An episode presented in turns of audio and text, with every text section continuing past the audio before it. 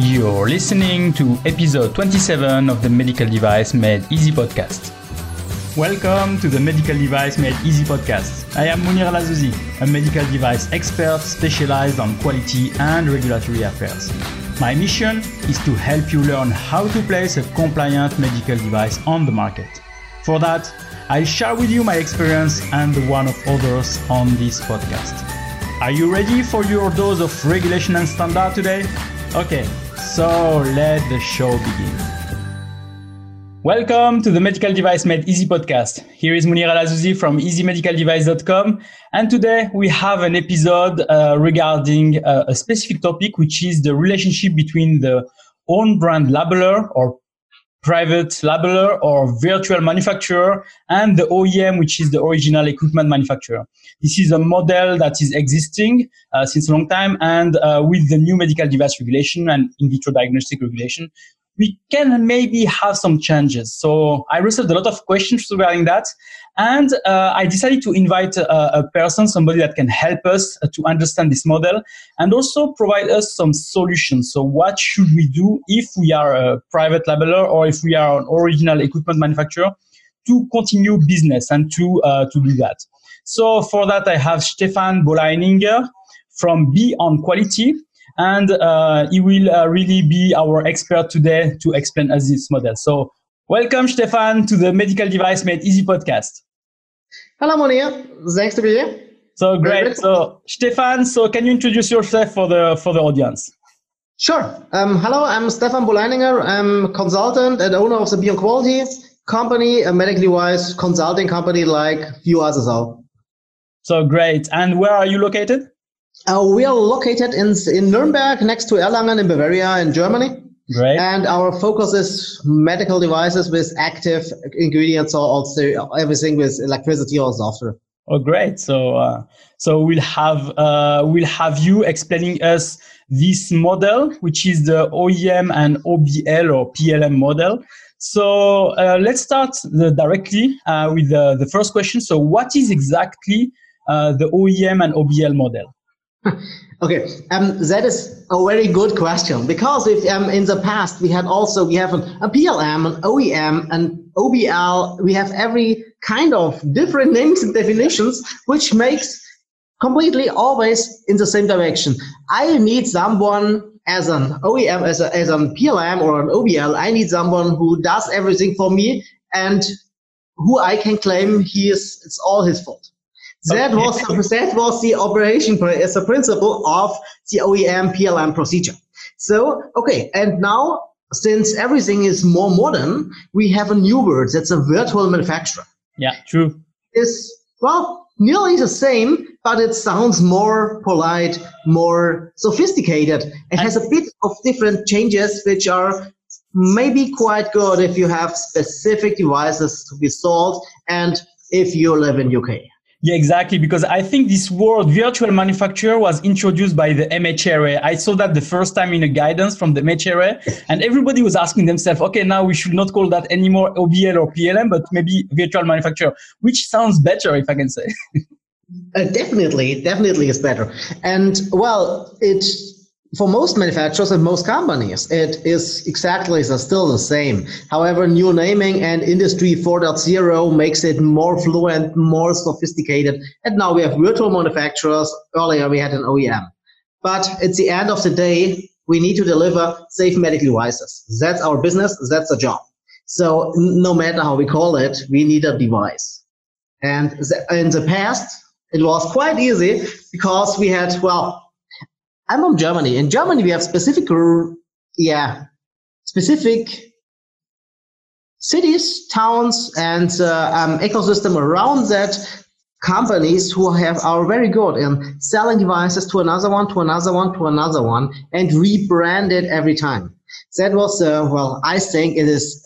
I think the first place of OEMs are in Germany. Okay. I'm not sure if that's definitely the right answer, but that I think so because I there is a specific region which have it quite used and very often introduced. However, well, it has their it has opportunities and it has their own weaknesses. And unfortunately, now with MDR, the weakness of the OEM PLM or OEM OBL procedure increased. Okay. Yeah, because it's we all rely on safety. So, and so, so the idea is mainly that, uh, as you mentioned, so the OEM is the one manufacturing the product, uh, putting all the efforts in terms of the design, in terms of the manufacturing, in terms of the cleanliness, etc., packaging and everything. And at the end, they are selling these products to uh, OBL or virtual manufacturer or PLM, who has just to put his name on it, if I can say, and just to say this product is my product and I sell it on the market. So we have in one side the manufacturing and in the other side the marketing, if I can say, which is the current model that is existing now.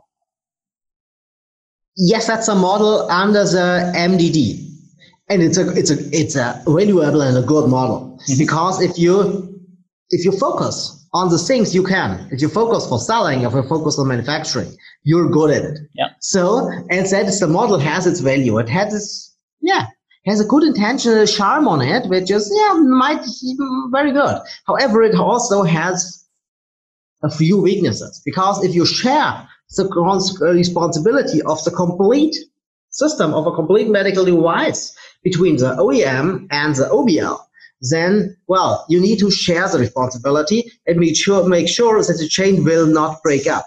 Yeah. And that is quite hard for both sides because if you are, if you're the, the, OE, uh, the OBL side, which is, yeah, a very interesting side because you deal with a customer, you deal with specific people who want to use your product or need to use your product, and you need to deal with a notified body with a product that's not, it is technically yours, but not really.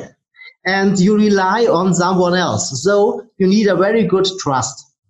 True. And that trust is, well, um, uh, it's mostly from the American standpoint. In God we trust. All others bring documents. So I bring the documents and look on it, and that's it. So that is past. That's the current model with the MDD that we trust in our OEM and our good relationship. That's okay because the OBL has a focus, the customer.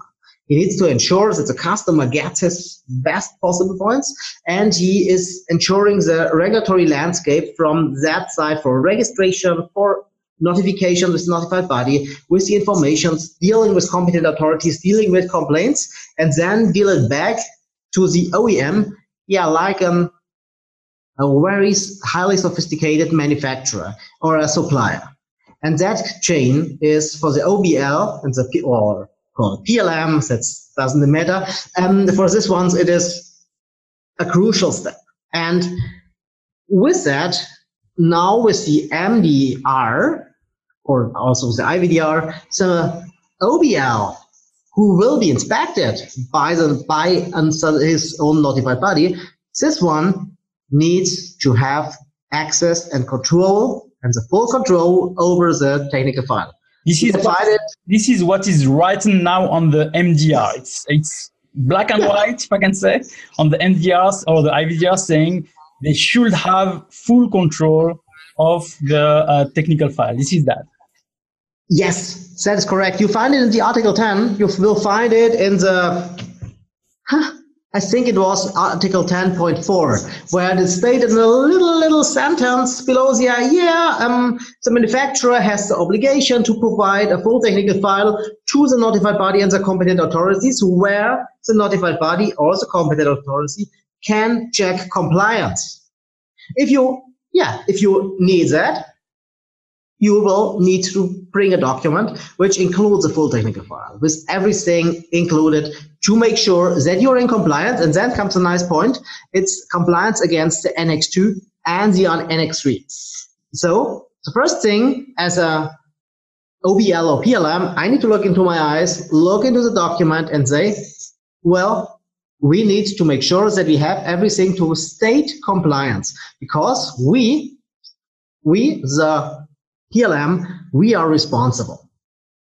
And that means I, as a PLM, need to make sure that I log into the general safety and performance requirements and make sure that I can address them adequately.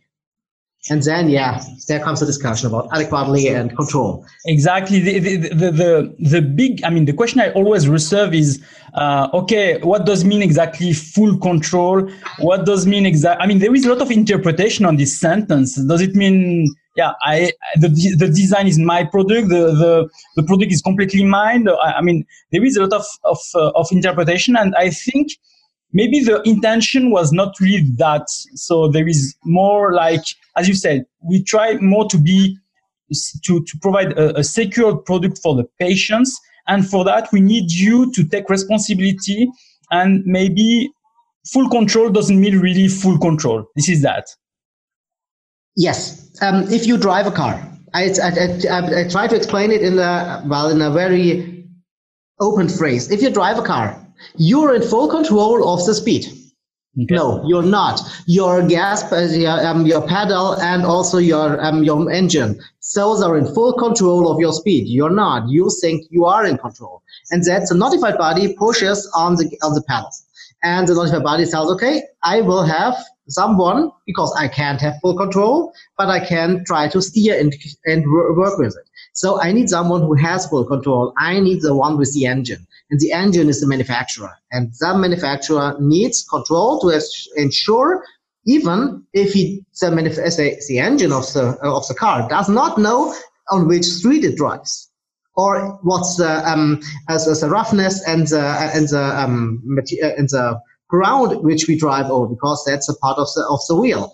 Um, but the manufacturer or the engine needs to ensure that he has the control to steer the wheel in a perfect way and demands from the notified bodies push towards to the wheel and to the street. So for that means I need, as a manufacturer, need to ensure that I have the possibility in a technical way, in a qualified way, and also in the organizational way to get everything towards my notified body to see, to give him the confidence that I know what I will do.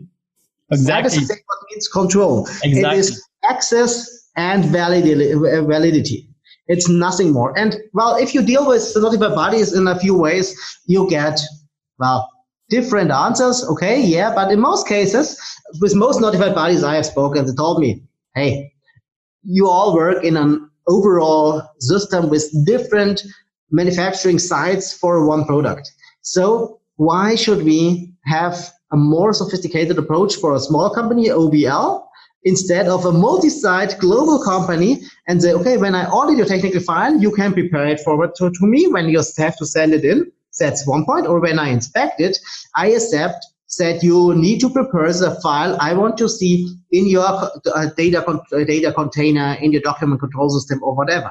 So if it takes four hours to get all the documentation, that is the way. So most notified bodies accept if you say, okay, yes, I can prepare everything for you, what you need to state conformity and compliance to the MDR if you bring it within four hours. So four hours first initiate. That's my first incentive. Four hours is the way the time you can you need to cooperate with your OEM. Okay. Because the respond needs to be done within four hours. Great. Um, so for this episode, um, I wanted to focus more on the OEM or PLM or virtual manufacturer side. And um, we will record so uh, another episode for next week uh, regarding the PLM because I, I don't want to overwhelm everybody with a, a two hours episode, if I can say.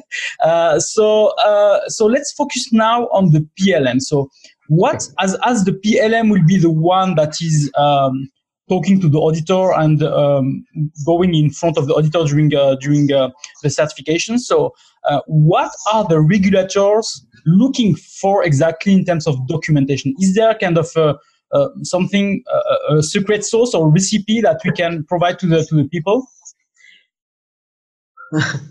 well, um, yes, it's a human sense but that um, de- depends on which human you ask. Yeah. So no, um, you have two, two real needs. So organizational need So one, and the second one is the technical need, how to get the documentation. And the third one is the in amount of information which you need to be transferred. So what I do is, okay, when I work for a PLM or the OBL, I go to my documentation, what I have for my product. So what do I have as an OBL, OBL uh, or as a PLM? I simply have, well, a device, a description of my device, what it shall do, my purchasing specification towards my OEM, my information about the intended use, the complete intended purpose of a device. Yeah, a bit of validation because I need to make sure that I sell the right products. And that, that's in many cases, unfortunately, that's all. And then I have one very, very strong document. And that's a quality agreement with my OEM. Okay. Because in this one, that's the first piece of my secret sauce. And that one, I will challenge everything for, okay, what is the, how can we handle changes in the product? How does the, um, uh, how does the OEM transfer it to the PLM? Nothing new. Then who handles responsibilities for P, uh, post-market surveillance? Who handles for me as an, since I as an OBL need to have an UDI or a registration, who handles that, in which way, what is my kind of UDI I want on my products, because I need to sign the declaration of conformity at the end of the day. I need to ensure that I have the information, what is my UDI, DI, my basic UDI, DI. That's my knowledge, my information I need to do. And also field safety corrective action. And then one thing, which is also introduced since 2013, yeah, you're as an OEM, as a supplier, as a supplier needs to be audited if it's a critical one by the notified body. And that is that's one thing which we always can rely on in our complete business. And that's the confidentiality and the professionality, uh, the professionality of a notified body. That is a thing we need to rely on, we can rely on. Because if my notified body goes to my OEM and inspects them, well, maybe I get a few, well, not very polite letters from my OEM. Okay. That the notified body is going to them. However, the notified body goes to them, inspects the technical file and the documentation if needed, and provides a statement about compliance. And that statement of compliance ensures the OEM's business. So but, it's not a bad thing. Yeah, but when you describe me all that, it looks really similar to a relationship between uh, a manufacturer, a normal manufacturer and its supplier, because you still have your technical file uh, with the information, you still have your quality agreement to define who is responsible for what, and you yeah. don't know also all the secret source of the supplier. You know, for example, we have to do um, uh, maybe some cleaning or maybe some passivation or something, but you don't know specifically how they do that. They just do it as as we require to, them to do it. So this looks similar. Is it, or is there really a, a difference? In this, currently, it is still it is similar, but then comes the second part. The second part is what I expect from my supplier, from my OEM, and what kind of documentation I need to look at it. So, since change control is also part of the standard OEM, and it's no big deal. So I need, I have an customer specification, whatever kind of functional specification, which I give to my OEM and I want a feedback on it is a statement of true compliance where to say, okay, these are my documents I'm using and these are the documents I get from my OEM and I normally I accept it in kind of a, of a stat file. Because okay. with the stat files, the OEM is safe enough that it this does not give me every information. Mm-hmm. I have control about the document and the version of your document. And with that, I can make a basic compliance check against documentation. Okay. It's not sufficient to have everything included for the secret sauce of the OEM. I don't yeah. get on that directly. However, I get in, on it on in the point of what is the most feasible items and information I can get from my supplier to ensure that my compliance check against the Annex 2 and the Annex 3 is sufficient. That I can do, that I, and that is for me, I always demand on a stat file from the supplier because it's no rocket science and it's quite good. So then comes one additional point, clinical evaluation. Yeah. I always demand on the full clinical, uh, clinical evaluation. However, clinical evaluation is public available information. That's nothing which is IP protected from the, from the OEM, so they can deliver. I demand on the risk management file, at least the risk analysis part. Not all of the mitigation parts, that's not all needed except those which are in the labelings, because then I can trace them through the stat file from risk to labeling. And I need this kind of information as well. So yeah, it's not, it is not perfect. Yeah. The way to get, as a PLM, it is a way to get compliance and justify my GSPRs to say, okay, I did everything I need to do, and I have for every everything which is needed by technical file assessment from my notified body, and everything which I have as a demand from the notified body or competent authority, I have a correct answer.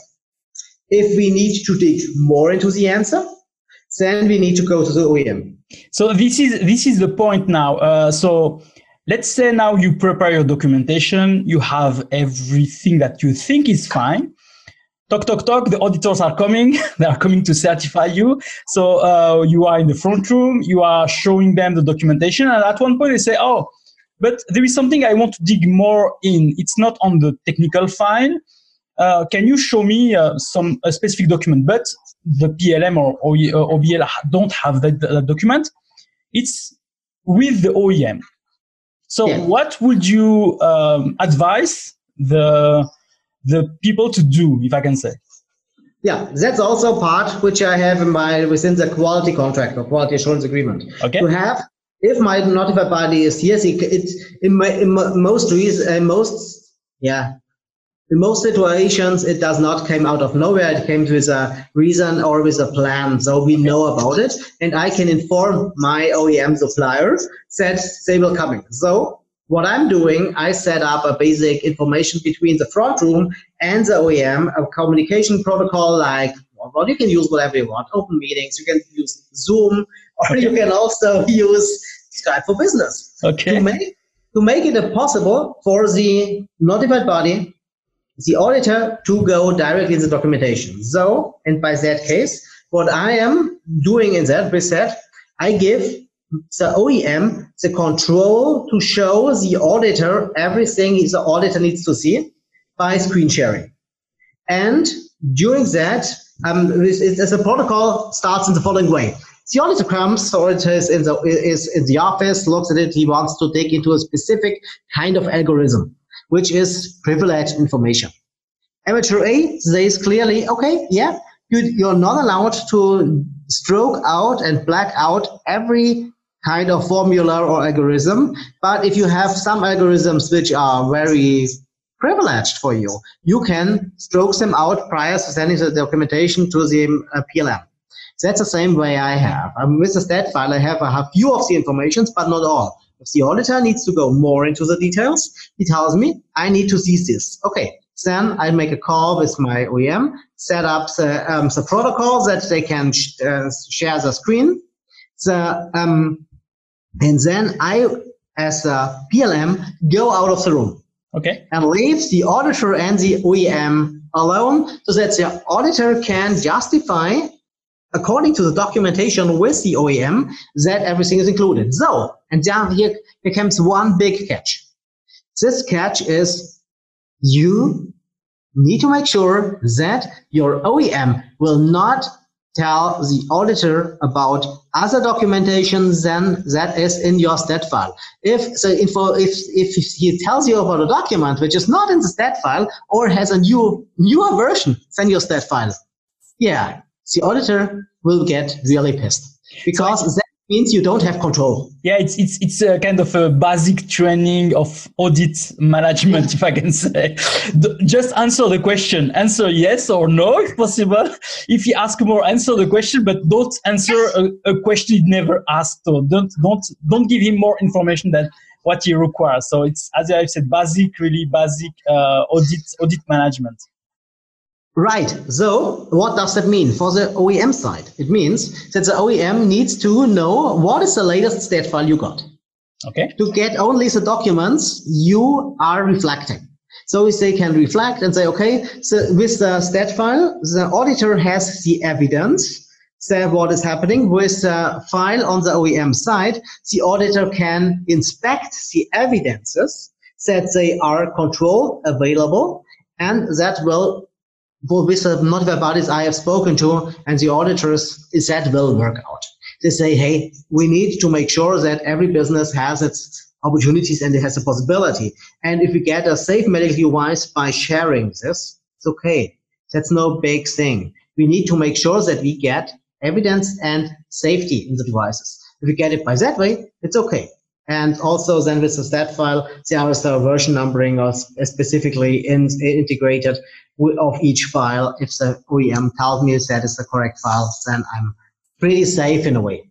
Yeah, and uh, as you mentioned, so the the record management is also important. The archiving is also important. So uh, if your OEM is not uh, kind of um, well trained or is not uh, kind of uh, educated in terms of doc recording, uh, versioning, etc., it can be also a, a, problem. So the selection of the OEM and the selection of a, a professional manufacturer is also key to avoid future issues because if you start to build your audience uh, start to build your customers start to build your marketing thing and at the end you cannot sell just because the OEM is not really a professional manufacturer it can be also a, a big problem yeah if you want to build a house you need to make concrete okay. and if it's on your manufacturer on your manufacturer supplier or OEM side if that's not sufficient if it's not pro, not professional not trained or not qualified sufficiently, then this will not work. And and, uh, and, and, mainly uh, uh, the auditors do have another secret weapon, if I can say. They can go to audit the uh, OEM directly, and it's something that you have also to include in your quality agreement to authorize that. Because if they refuse, you can lose your certification, if I can say. Yeah, if it's a, um, a OEM is always a critical supplier. Yeah, exactly. That way, yes, but that's also since 2013. It is uh, that way. I suppose don't don't nail me on that, but I think it was 2013 when that was introduced in Europe. Said a critical supplier can be audited, and you need to change your QA for that. Yeah, but for with as an OE, as an OBL or PLM, I need to focus on the way that everything from the from my side, from my view, will be in order to make sure I have sufficient controls about the documentation of the technical file. I can do that with my information I have with the stat file, make my own compliance check to fill my own GSPRs, to have my own UDI introduced, to have my product labeling introduced completely. That is the thing what I can do. And with the OEM, the OEM who maybe does the rest of the device creation, also design um, and uh, design and development or the uh, manufacturing, design transfer, everything. I need to have the end product more uh, completely under control and also the media. The end control I can see, I can check it, and that's also a thing that I, as an PLM, always do. I have acceptance criteria for about the packaging. So if I don't have control about the inside of the manufacturing side, I can control what happens within my warehouse in my stock. When the products came to me, I can make a batch record and check product audits. Look into it. That's also a thing which uh, which increases the confidence that you're knowing what you do. One additional thing that uh, the MDR or IVDR is asking uh, for any manufacturer is to have a PRRC, uh, person responsible for regulatory compliance. This is maybe something also new that will come to this um, OEM OBL uh, model because I suppose uh, the OEM had more like the manufacturing part, but maybe some quality part, and the OBL had more the marketing part, but maybe less quality or less uh, regulation stuff. Uh, so this is maybe something also that can be uh, increasing uh, transparency and increasing confidence to the, the OBL model. So. Yes. Um, unfortunately, the OBL or PLM needs to have one person responsible for regulatory compliance to fulfill and check all the duties of a legal manufacturer, the complete Article 10. Yeah. He needs to ensure that the complete Article 10 is introduced and also the technical file is completely checked. So that means, as a person responsible for regulatory compliance, I need to ensure that I have everything in the stat file that helps me to get through the documentation. I've seen for um, a few months ago, I've seen a, a, um, a, device manufacturer, a very good device manufacturer, and who has the first time in ever he had our software introduced into their devices. Okay. And then that means so from that is uh, says some company delivers a kind of software, that's fine, they are certified. However, also the manufacturer needs to ensure that he has sufficient knowledge to make sure that the software is compliant. If he has not a software engineer or something like that, which is also fine, he needs to at least ensure that the process creating the software is controlled. That's why we have standards on it. So, so you control the standard, you control the documentation on it, which comes towards to you. With that, you control the content of the device. And that is the same. The person responsible for regulatory compliance needs to be on the OBL PLM side and needs to ensure that he has sufficient knowledge about the device.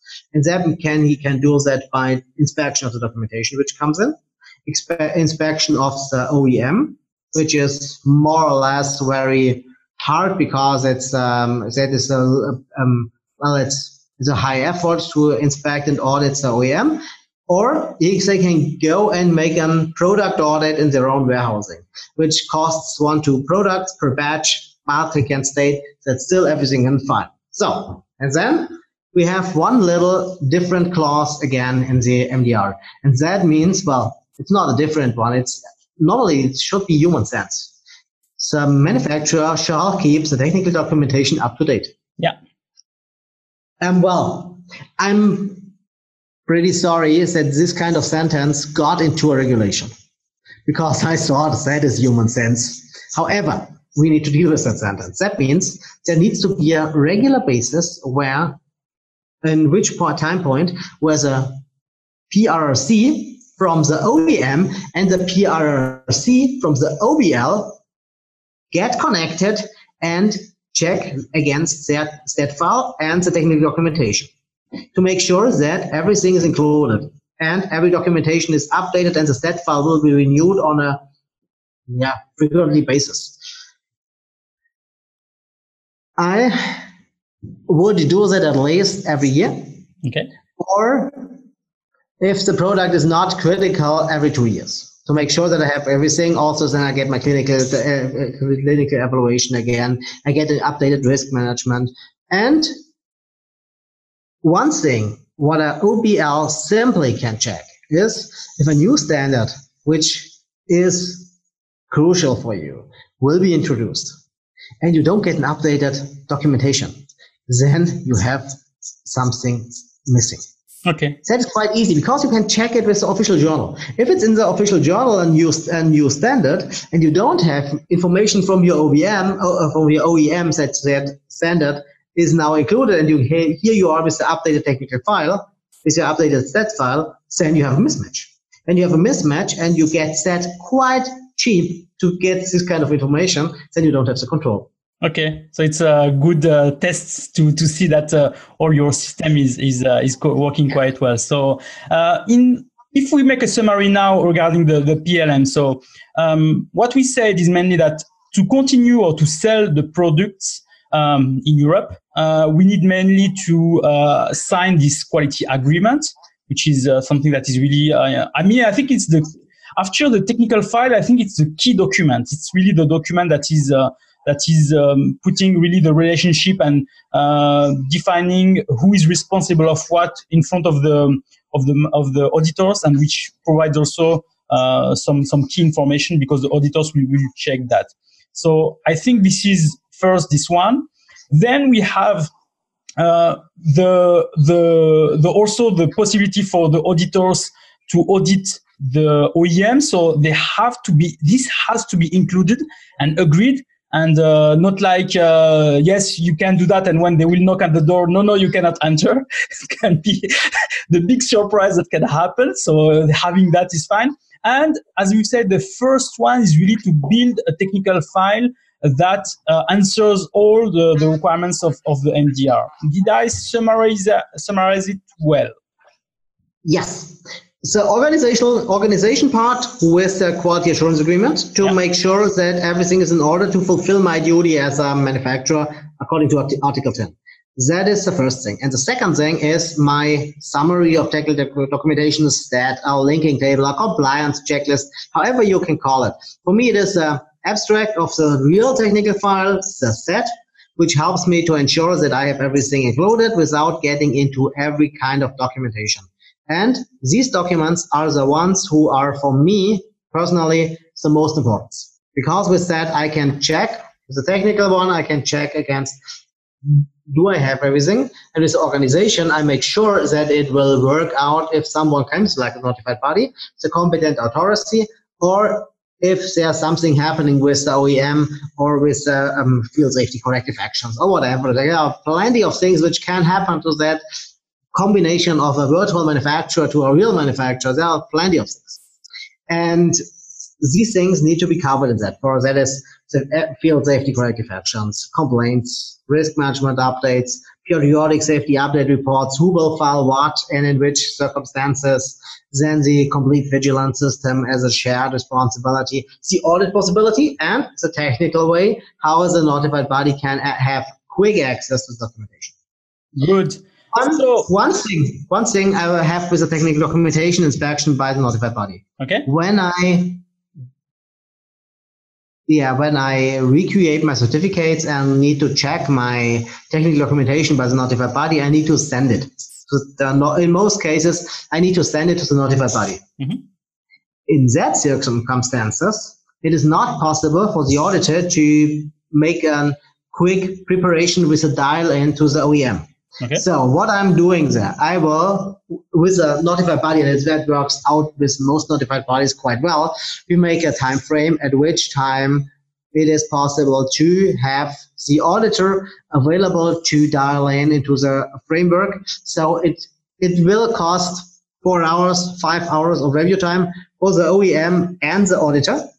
But these four hours will solve out every problem or if a problem remains, then I have a real one. Okay. Which I don't help. But that is also that's the one thing which is some kinds a bit hard. But that's also and that is the technical part. How can the notified body get into the documentation? Preferable. I'm not using the real man in the middle, a man in the middle um, protocol like someone who prepares the technical documentation towards the notified body and something like that, because that is mostly harder if the OEM tells the documentation to a different to another one, and this one tells it to the notified body. Okay. So why don't they communicate directly? Yeah. Easier. So OEM has control about what he shows, uh, and the notified body can log what he needs. That's easier and contains uh, is better in the containment of the model. Great. But it will still make it happen that we have OBL and PLMs still in the market with MDR. Yeah. I, uh, it's it's mainly I think the, the good sentence for, for the end of this episode it's uh, to say that this model is not dead. Uh, we heard a lot of time that maybe this model is dead, and even me I, I, I said that. Uh, but yeah, after um, many if I can say discussion and uh, review of the the MDR, I think we can be confident that this model is not dead, and we just need to uh, increase collaboration between PLM and, and OEM for that. So Stefan, um, uh, what? So can we talk more about now beyond quality? So what is beyond quality exactly? So what are you exactly doing? And as you mentioned, you are uh, working mainly on uh, combination products and electronics. Uh, but uh, what what is exactly your your work, and how can you help people on that? Okay, um, that depends. Um, we are a consulting agency for medical device quality management system, regulatory affairs, and also registrations for specific countries. And what we are doing is we try to deliver, yeah, solutions for our customers to make it possible to get a quick way, to get a good and straightforward way to deal with regulations, especially with MDR, and with um, also with US and Chinese laws and something like that and Japan. But um, focusing now with the MDR topic, we are helping quietly with the installation of the new quality management systems with setup of the correct information needed for having the person responsible responsible for regulatory compliance, the circumstances, what they need to deliver, and how they need to prepare and update the technical file. That is some of the things we normally do in our daily life when we are not talking on podcasts. okay, and I, I, suppose I suppose MDR is now a, a, big part of your of your job. I suppose. Yeah, um, when I'm on uh, um, on um, uh, presentations or when I have a few speaks, and normally I, I give all the um, um, I, tell on this point that well when I was eight there was the draft of the MDD available. And okay. there's a evidence, documented evidence by picture that I read the MDD when I was eight. Okay. I'm pretty sure that I have no clue what was in there, but I don't really remember. But there's the evidence because of my dad's history in medical devices, and this it was quite nice. And so I say, okay, we have now we have a new book, not the best book I ever seen, but we have it. And now we need to make sure that everyone can implement it and make sure that we can handle it very smoothly. That is our job as a consultant to make sure that the manufacturer, the OEM, also and the PLM, and also every legal manufacturer or economic operator can ensure MDR compliance. And to be honest, it's possible. Well, we lack on a few things on the organization with the MDR well. But at the time being, it will be available and we want that the manufacturers and the companies who work with us are also have the possibilities to go into market next year May again. So that's our core business and what we are want to go. Oh, it's great. No, it's really, really great. And and for that, so where people can can catch up with you for uh, if they have some questions. So, um, well, mostly, I, I, don't know if you can print on a line with the beonquality.com. I can. it's it's b-on-quality.com or quite easy, you can go to the um, LinkedIn EU Medical Device Regulation group and catch up with me directly or as simple as LinkedIn or give me a call. I will no problem. I, I, will put I will put all your details anywhere on the show notes so people can can um, can catch up with you quickly. And uh, please stay for next episode also. So next week uh, we'll display also the the second episode uh, regarding now the OEM. So we put our uh, casket about the, the PLM. Now let's change it and put the OEM. We are now on the OEM side and what should the OEM do? So this will be the, the next episode. So thank you for that and uh, let's uh, catch up next week for, for more information about that. So, Stefan, thank you. Thank you, Thank you Monir.